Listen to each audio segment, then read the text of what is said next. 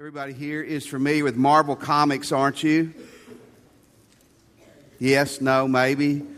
Marvel Comics has been around a long time. I mean, your grandparents were looking at Marvel Comics, not on TV or not, uh, they weren't watching it on the, uh, the movies or anything, but it, really, Marvel Comics has been around since 1939. 1939 is when guys like Spider Man and Iron Man came out. You know those dudes?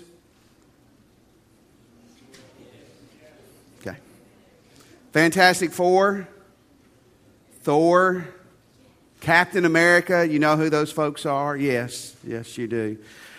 Do we need to stand up and do something again? Where's Justin? We need, we need one more song? Maybe? Okay. I'm going to give you one more chance. How many of you know who Spider Man is? Do you know who? All right. Great. Sure, you do. He wears tights and he can spin a web and fly around the room. That's pretty amazing. I think Marvel Comics was named Marvel Comics because the word marvel means to be amazed or to, to stare and wonder at something. And, and if a guy came in this room today in tights and he could spin a web uh, on the ceiling and fly around the room, you would stare in awe and amazement, wouldn't you? Yes, you would. It would be, uh, I mean, even though we're not real excited this morning, that would excite us to see Spider Man in this room. Well, this morning we're starting a sermon series out of the book of Mark. If you have your Bibles, you can go ahead and turn to Mark chapter 1. It's right before Mark chapter 2 fairly easy to find. Mark is an amazing little book. It is, it's the shortest of the Gospels. The Gospels are Matthew, Mark, Luke, and John. The word gospel means good news. And there's only 16 chapters in this little book, but it is an, an amazing, amazing book. It's possibly the very first of the Gospels of the Matthew, Mark, Luke, and John. And it was probably written somewhere between 20 or 25 years after Jesus' death and his resurrection. It was written by a guy named John Mark. John Mark was a cousin of Barnabas. He's a, he's a guy you see in the New Testament, kind of a, a third level guy. He's not one of the main players. But we believe that he got this as a biography from Peter, who was a very close associate of, of Jesus Christ. And, and it was written to non Jewish people. Matthew wrote his book to Jewish people. Uh, John Mark wrote his to, to the Gentiles, to the Roman people. And it's an energetic book. It's fast paced, it's moving, it's powerful. Folks, in 16 chapters, you have at least 20 miraculous events where Jesus comes in and he raises a dead person, or he heals somebody, or he does something that's just unbelievable. The word straightforward or, or, or, a word similar to that, basically saying let's get up and let's get going, is used 46 times in, in these 16 chapters. It's a book that when you read it, and hopefully as we go through it, it will cause you to stop and to marvel at what an awesome God we have. And it'll hopefully stop and cause us to look at what wonderful and awesome things God can do in our lives in our world today. I'm going to give you a little taste of it. Verse 10 and 11 in chapter 1, it says, Jesus was coming out of the water as he was, he saw heaven being torn open, ripped apart, and the Spirit descended on him like a dove, and a voice came from heaven You are my Son, whom I love. With you I am well pleased. That would have been something to marvel at, wouldn't it? When someone gets baptized and the roof tears open and the heavens tear open and you hear the voice of God the Father, that was an awesome thing. And folks, I want to tell you what set up that awesome, marvelous event happening 2,000 years ago. And the same principles not necessarily to that same event, but to seeing God work in marvelous ways in our lives are true today also. I want to give you three things, and here's the first. You want to see marvelous things, you always have to take the hard, right road in life. Folks, life gives you a lot of option. Life gives you a lot of possibilities. And, and a lot of times there's an easy way. There's the way that everybody else goes. The Bible even calls one road to the, the broad road. But even as Christians, there's a lot of options. But to see God work like God wants to, you and I have to make a choice to take the hard and the right road in life. Let's look at verse 1 through 9 as this book begins. The beginning of the gospel about Jesus Christ, the Son of God. It is written in Isaiah the prophet I will send my messenger ahead of you who will prepare your way. A voice of one calling in the desert, prepare the way for the Lord, make straight paths for him. In verse 4, and so John came baptizing in the desert region and preaching a baptism of repentance for the forgiveness of sin.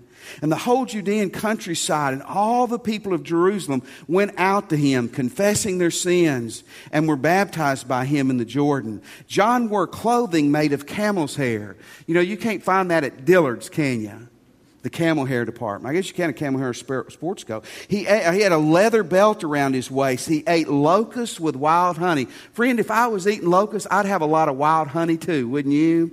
He was chowing down there. You, you won't get that at Pizza Inn at the buffet today. And this, this was his message. After me will come one more powerful than I, the thongs of whose sandals I am unworthy to stoop down and untie.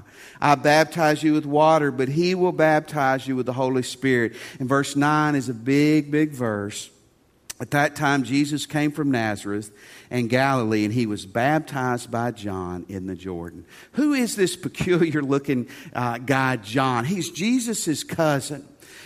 And this is in, in, Luke chapter 3, as the story's being told, it tells us Jesus is 30 years old. And, and up until this point in his life, Jesus had been, he had been basically just a common person.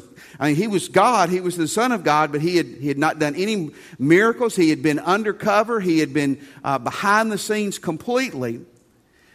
And we're going to see that the kickoff of his ministry, the kickoff of everything great, happens at this event and the next event that we're going to see next Sunday morning.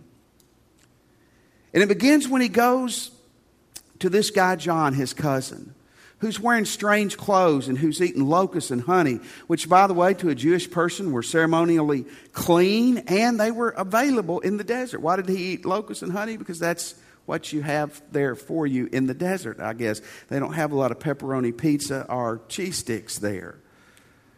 John was a John was a prophet. I mean, he was a bold guy. He was one like Elijah of the Old Testament. He dressed like him and he acted like him. And he was out trying to point people to God. And he was trying to prepare the way for Jesus Christ, the one who was coming. It says he was in the arid region, the desert region of Judea. Now, here's where we get in something that's pretty interesting. In Jesus' day, we're going to show you a map in just a second, not right now where Palestine, where he lived, was divided in three areas. There was Galilee in the north, there was Samaria in the middle, and there was Judea in the south, okay? And, and they're, they're some distance apart depending on where you're coming from. And John, Jesus' cousin, who is who is baptizing people and he's calling people to change their lives and to show that their lives have been changed by being willing to get in the water and make a public statement you've been cleansed and you're starting anew and, and that you're really going to the next level with God. And Jesus Christ, not because he needs to be baptized to show his sins have been forgiven, but it's the kickoff of his public ministry. He is led by God to go to Judea to be baptized. And I want to tell you, this was not an easy thing. I want to show you. It says Jesus was in Nazareth in Galilee. Let's look at this map, Kyle. Okay, can you see where my red dot is right there? That's Nazareth. That's where Jesus was. Now, where he came to be baptized down here was right around here at the Jordan River. Now, that may not look like a big deal to you. There's Galilee, there's Samaria, there's Judea, but depending on the potential route that Jesus took, it was 50 to 70 miles. Again, that's no big deal. You get in your car today, you put in uh, a Pastor Chris sermon. and you put on the air conditioner and you cruise, and within an hour, easy, you're at 50 or 70 miles. The only problem is, is Jesus didn't have anything to cruise in, did he? When he had to go somewhere, he had to walk. And, and they would average, when they'd go on trips, maybe 20 miles a day. And so when Jesus made a decision to leave Nazareth and come down to Judea to be baptized, this is what God wanted him to do. It was the right thing to do. It was the kickoff of his public ministry. Please don't forget that that was making a decision to walk for about three or four days one way to get baptized. If I said to you on Friday, I'm baptizing in Shreveport in the Red River, how many of you will walk over there to be baptized. Don't raise your hand because you're a liar. You wouldn't. You would not. And guess what? I'm not going to walk over there to baptize you. Okay, I will drive over there to do it. And you say, Preacher, what has that got to do with anything? You know, eh, it's a funny thing, it made it in the Bible for a reason, didn't it? And when, when Jesus began his public ministry, when, when heaven was fixing to part and the voice of God was going to come down and say, This is my son. And, the, and man, things are fixing to explode here on earth. Jesus Christ made a decision that he was going to follow God and walk for three or four days one way and get in the river and get baptized. And I want to tell you this morning in life, you're going to follow God you're going to see God do great things in your life. You're going to have to take the hard right versus the easy wrong. You're going to have to make decisions in your life that when, when it comes to following God, dating the right person, not dating the wrong person, taking the right job, living in Ruston, moving halfway around the world, making the right business decisions that are ethical and moral keeping yourself pure. You're going to be faced with a lot of decisions that are going to be easy and they're going to be popular, and you're going to be faced with some that are going to be right, but they're going to be very hard and very difficult, and misunderstood. You want to see God work, friend, you got to choose the hard right over the easy wrong every time. In, in the 1970s in East Malaysia, a missionary that I know was over for the summer, he was doing summer missions in this country. And the little church they were in, they were baptizing one morning, and a 16 year old girl came into the baptismal area with her suitcase. Now, I've baptized a lot of people and a lot of girls, and women do bring more than men. Men show up to baptize with a pair of shorts and t shirts. Women show up with eight blow dryers, makeup, wigs, uh, scuba gear, everything. But I've never seen someone with a suitcase. And so he asked the pastor, the missionary did, why did she bring her suitcase? And here's what the, the, the pastor said. Her dad said, she was from a Muslim home, if you go and you get baptized this morning, you pack your stuff because you're never coming back here again. Hard right. Jesus had to pack a suitcase because he was going to be gone for three days. This girl had to pack a suitcase because it was going to cost her a dramatic change in her life. If you're taking notes, you might write this down because I wish I'd have written this down 30 years ago. Here's what happens, guys. Here's what happens. You come to crossroads in your life and you never know when that's going to be. It could be tomorrow, could be next week, it, it, it could be at any point. And you're going to be faced with decisions. And you're going to look at some, and some of them are going to be, if I will do this, it's going to be so easy. It's going to be easy. It's going to be simple. And it's going to be wrong. And oftentimes, the wrong decisions are easy on the front end, but let me tell you, you pay a price on the back end, okay? The right decisions, you can flip it around. The right decisions oftentimes are hard on the front end. You pay a price on the front end. People don't understand. People criticize you. You lose friends. People make fun of you. All the above. But when you do the right hard thing, it's always smooth and better on the back end. You following me? You want to see God work? Church, we want to see God work. Uh, you, you can't be lazy. You can't be apathetic. You got to choose to do what God wants you to do, and oftentimes that's going to be hard. Always choose the hard but right road. Here's the second thing to see marvelous things. It takes humility. It takes humility. You have to humble yourself. Verse 5, it says, The whole Judean countryside and all the people of Jerusalem went out to him, confessing their sins. They were baptized by him in the Jordan. Now, they weren't getting baptized to be saved, but what they were saying is, is that by my jumping in that water and getting baptized, I am saying that I'm following Christ, that I'm, I'm confessing where I've blown it and I've messed up, and I am, I am going to be a different person. You know what? That takes humility, doesn't it? That, that takes a, a, lot of humility. In verse 7, and his message was, And after me will come one more powerful than I, the thongs of whose sandals I am unworthy to stoop down and untie. And in verse 9, it says, Jesus came and was baptized by John in the Jordan. Now, folks, don't ever forget, Jesus was born the Son of God. He didn't become the Son of God. This is talking about the Son of God, God Himself in the flesh, coming to get baptized. John the Baptist knew something was up with this. In Matthew 3, verse 14, he says this, but John tried to deter him, saying, I need to be baptized by you, and yet you come and you want me to be baptized. Uh, you want me to baptize you. And Jesus was able to convince him, no, this is the right way. Listen, again, Jesus, we're going to see more of this in a moment, why he was baptized. He wasn't being baptized because he needed to confess his sins and show that his sins had been forgiven. He was coming to affirm John, he was coming to kick off his public ministry. But I want to tell you, I want you to think about this. Read Philippians 2 when you get home. Jesus didn't become God. Jesus is God. Jesus was God. Jesus was born God. And for the Son of God, for God in the flesh to make the choice to get into the baptismal tub or the baptismal river and be baptized by a human took a lot of humility. Amen? You know what's going to keep some of you out of heaven? Pride.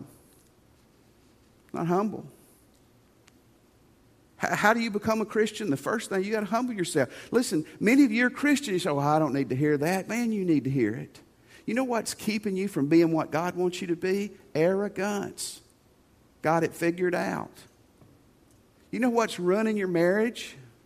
You know what's keeping you from having the relationship with your husband or your wife or your kids or your parents that you need? Part of it, undoubtedly, is P R I D E. We will not admit we are wrong. We will not say we're sorry. We will not go back and, and try to listen and be teachable. We've got it all figured out. And yet Jesus walked for three days and he got baptized by a odd cousin of his in the Jordan River because it was the will of God. I read an interview this week of a skeet shooting coach in Tennessee. How many of you guys would like to be a skeet shooting coach? Wouldn't that be a cool gig? Get to shoot guns all day and tell other people how to do it, that would really be fun. And they, they talked to him about the people he had, he had coached Reba McEntire, Kix Brooks, Ronnie Dunn, Albert Haynesworth, professional football player. I look at that guy, he doesn't need a gun, does he? I mean, he could go bear hunting just the way he is. I guarantee you. What a man. But, but this interviewer asked him, he said, okay, you're, you're, you've coached these great stars. They've got to be very difficult to work with. He said, no, no, no. He said, these people are the top achievers in the world in their fields. They came to me humble, attentive, listening, wanting to learn. Here's what he said He said, The most difficult people I try to coach how to skeet, shoot, uh, shoot skeet are 50 year old men who have hunted all their life. Now, we probably have at least two of those in this room today, don't we? You know what he said? They got it all figured out. You can't teach them anything. And, and, let me tell you, let me tell you, not just in this church, absolutely not in this church, but in every church in America today, you know what is a huge problem is people that have been in church for years sitting like this. If your arms are folded, I am not looking at you. You can be sitting like this or like this or however you're sitting. You can be, uh, but her saying this. I've heard this before. Been there, done that. What's next? Friend, when you got it all figured out, you might as well go on to heaven or wherever you're going. Because you're not growing anymore. You're going to stop benefiting the world. And I promise you, the one thing that God will never jump in the middle of and bless is arrogance. A prideful church, God may stand outside, but He's not welcome inside. A prideful heart, God never enters because He's never asked in. A family or a marriage where people will not humble themselves. God stands on the outside and cries, but He's not going to force His way in. If you want to see great things, you've got to be willing to take the hard, right road, and you've got to be willing to hum- humble yourself. Here's the third thing you've got to be willing to take a public stand. You've got to be willing to let people know where you are and what you stand for. Again, in verse 5, the whole Judean countryside and all the people of Jerusalem went out to him, confessing their sins. They were baptized by him in the Jordan. This wasn't happening in a closet. You know, unless you have lived in a cave, the, the big issue of our day is homosexuality. I mean, it is. And one of the things you always hear is about, well, they're coming out of the closet. That, that, that's a way of saying they're coming out in public with it. Listen, a lot of Christians are in the closet and we need to come out. And these people who are getting baptized by John weren't in the closet. It says they were going out, they were confessing their sins, they were coming clean, and they were getting dunked by John in the Jordan River. Baptism has always been, or for many, many years, has been a, a public ritual in, in religion. In Judaism, for years, when a person who was a non Jew would become a Jew, one of the things they would do is they would baptize them. In fact, this is interesting. Archaeologists in the last years have found in the Jerusalem area about 150 wealthy homes that date back to Jesus' day that had baptismal pools in the backyard. Almost like we would think of as a hot tub. They were big enough for an adult to get in it and to be submerged in the water. Baptism has always been, or it has been for thousands of years, a way people declared their allegiance to God. Now, what's baptism really about? There was a three year old girl who saw her first baptism on a Sunday night and it was her seven year old cousin getting baptized. And she didn't know. And of course, she's trying to carry on this conversation with her mother during the service, which, you know, is annoying for everyone around you as well as the parent, hopefully. And she says, Mama, why are they, what are they doing to him in the water? And, you know, three year old kids think literally. And so it's hard to explain a, a symbolic concept to a three year old in a whisper in one minute, correct? And she's trying to. She says, Well, your cousin, he's, he's been sinful, he's been bad, and, and he is coming clean about his sin, and the preacher is baptizing him to show that his, his sin's gone and he's going to be good. And the little girl looked at the baptism, looked at the mom. She said, Why didn't he just spank him? yes, there are times when we should spank people before we get them in the water. And you let me know when we're baptizing someone you think, wouldn't that, we had a public spanking and a baptism this morning. So we think the sin is gone. Folks, John, again, John was not baptizing. In the New Testament, baptism is not a way uh, that you are saved, or it is symbolic. It's symbolic that your sins have been forgiven. It's symbolic that you're being washed clean in the beginning of a new life in a public profession. And again, Jesus wasn't coming to be baptized to profess that he was the Godfather. He's God. He wasn't coming to profess that his sins have been forgiven. He's coming to affirm John. He's coming because God had told him this was the right thing to to do. And this is the kickoff of his public ministry. Isn't it interesting? When Jesus kicked off his public ministry, he kicked it off in the baptistry, not in the pulpit. I want to ask you this morning are you proud that you're a God follower? Are you proud that you're a God follower? I love George H.W. Bush. That's President one Bush. 88 to 92.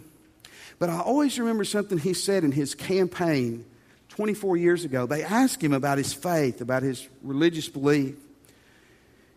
And he said, Well, my faith is a very private and personal matter. And I screamed at the TV, Yes, your faith should be very personal, but it's never meant to be private.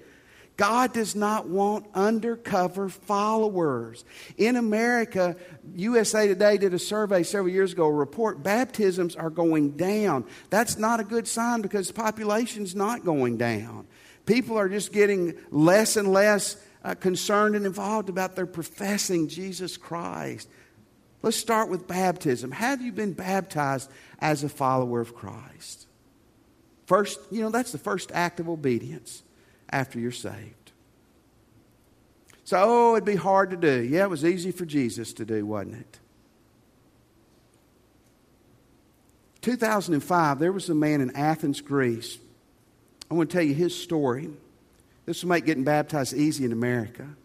He was a Muslim. He was from Iran, and he escaped with some of his family to Athens, Greece. And at, at this point in Athens, there, there was kind of a safe haven for people escaping from countries where they were being persecuted heavily.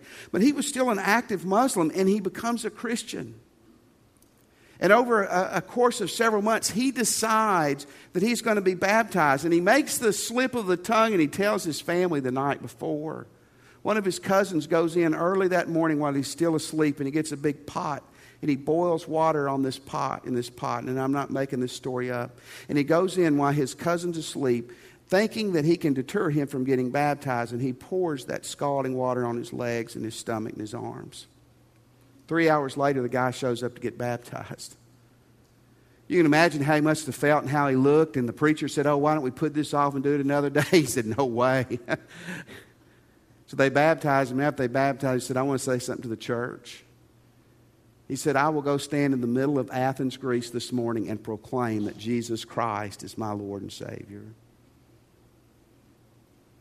Maybe it's the baptismal pool for some of you. Many of us, it's just how we live. People at work, people at school, we're ashamed of Jesus. You know, Jesus said this if I am lifted up, I will draw all men to myself. You know how we will see God work in marvelous ways is when we will get out of the closet, we will get up on the stool and say, Jesus Christ is my Lord and Savior. He honors that.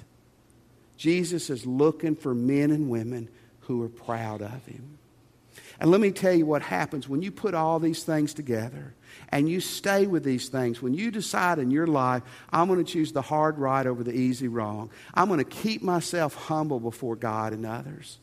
I'm going to live my life proud that I'm a follower of Jesus Christ. Let me tell you what happens. Marvelous things happen when we do this. Let's read verse 10 and 11 again. And no doubt you agree with me, these are marvelous things. As Jesus was coming up out of the water, he saw heaven being torn open. Literally, that's the picture that, uh, that, that, there was just a, like an explosion in heaven. Heaven torn open, and the Spirit descended on him like a dove. In verse 11, a voice came from heaven You are my son, whom I love, with whom I am well pleased. How many of you hope that there is a video store or a Netflix in heaven? Man, I want to see this. What an awesome thing. Heaven's torn open, and God the Father speaks down. The Spirit descends on John in such a way that it's visible. Oh, over in the Gospel of John, John the Baptist tells a little bit of this story. He said, I would not have known, this is John the Baptist talking, him except that the one who sent me to baptize with water told me, The man on whom you see the Spirit come down and remain on is who will baptize with the Holy Spirit. I have seen and I testify that this is the Son of God. What an unbelievable thing. John said it was at this moment when Jesus made the hard decision to walk for three days, to humble himself, to publicly get in the water and to be baptized. It was at that point, after those things happened, that heaven burst open and that God the Father speaks down and Jesus' public ministry is fixing to take off. Wow. That's pretty awesome. And I want to tell you this morning God wants to do some marvelous things in your life and in my life if we're just willing to participate with Him in the process. I read a story recently about a lady named Judy. Judy lived in Illinois. Her brother was a pastor. I guess that was kind of a family curse for her. But her brother said for years he would try to share the faith with her, try to help her come to Jesus Christ, but she would always keep it in arm's distance. He described his sister as a party animal, which is pretty cool at 16. Not really, but I mean, uh, not at 40. And she was a party animal at 40. And anytime Jesus came up, she was just still too cool for school. She didn't need that. Until at 44, she got diagnosed with cancer. And a few weeks later, her husband got diagnosed with cancer. And a few weeks later, it came out that her husband was having an affair. And a few weeks after that, her husband said, I'm not only having an affair, I'm not staying with you. Goodbye and good luck. And the pastor said, at that point, Judy turned her attention to Jesus Christ. She became a Christian. And like anyone with any sense, they prayed, they went to the doctor, they did everything they could for her to be healed. They were praying for a marvelous thing to happen in God to heal her, but that did not appear to be happening. Ten days before she eventually died, she was in the hospital. She was very sick. She had never been baptized. She didn't need to be baptized to be saved, but she knew that that was something God wanted her to do. It was, a, it was going to be a very hard thing, but it was going to be an act of obedience and a, a public statement. So she crawled out of the hospital bed on a Sunday afternoon and went down to the church. And they baptized her on a Sunday night. And that night they baptized her. Her 84 year old father, who was there, came down and became a Christian. Some of her children came that night and became Christians. She had nieces and nephews who came forward that night and became Christians. Her ex husband, who was in the audience, came forward in that night and became a Christian. Ten days later, they had her funeral. Over 100 people gave their life to Jesus Christ. I hope it's not your funeral or my funeral, but I can tell you this no matter where you are, if you're willing to do the hard things that are right and humble yourself and get on your soapbox for God, God will show up in some marvelous ways. Let's pray. If you're a Christian, I would just really challenge you right now to examine what you need to do with God. If you're not a Christian or you're unsure, I want to invite you right where you are to pray with me and just say, Jesus, I'm a sinner. And I want to turn from my sins. I believe you're God's Son who died and arose for me. And Jesus, today, I give you my life. I ask you to come into my heart.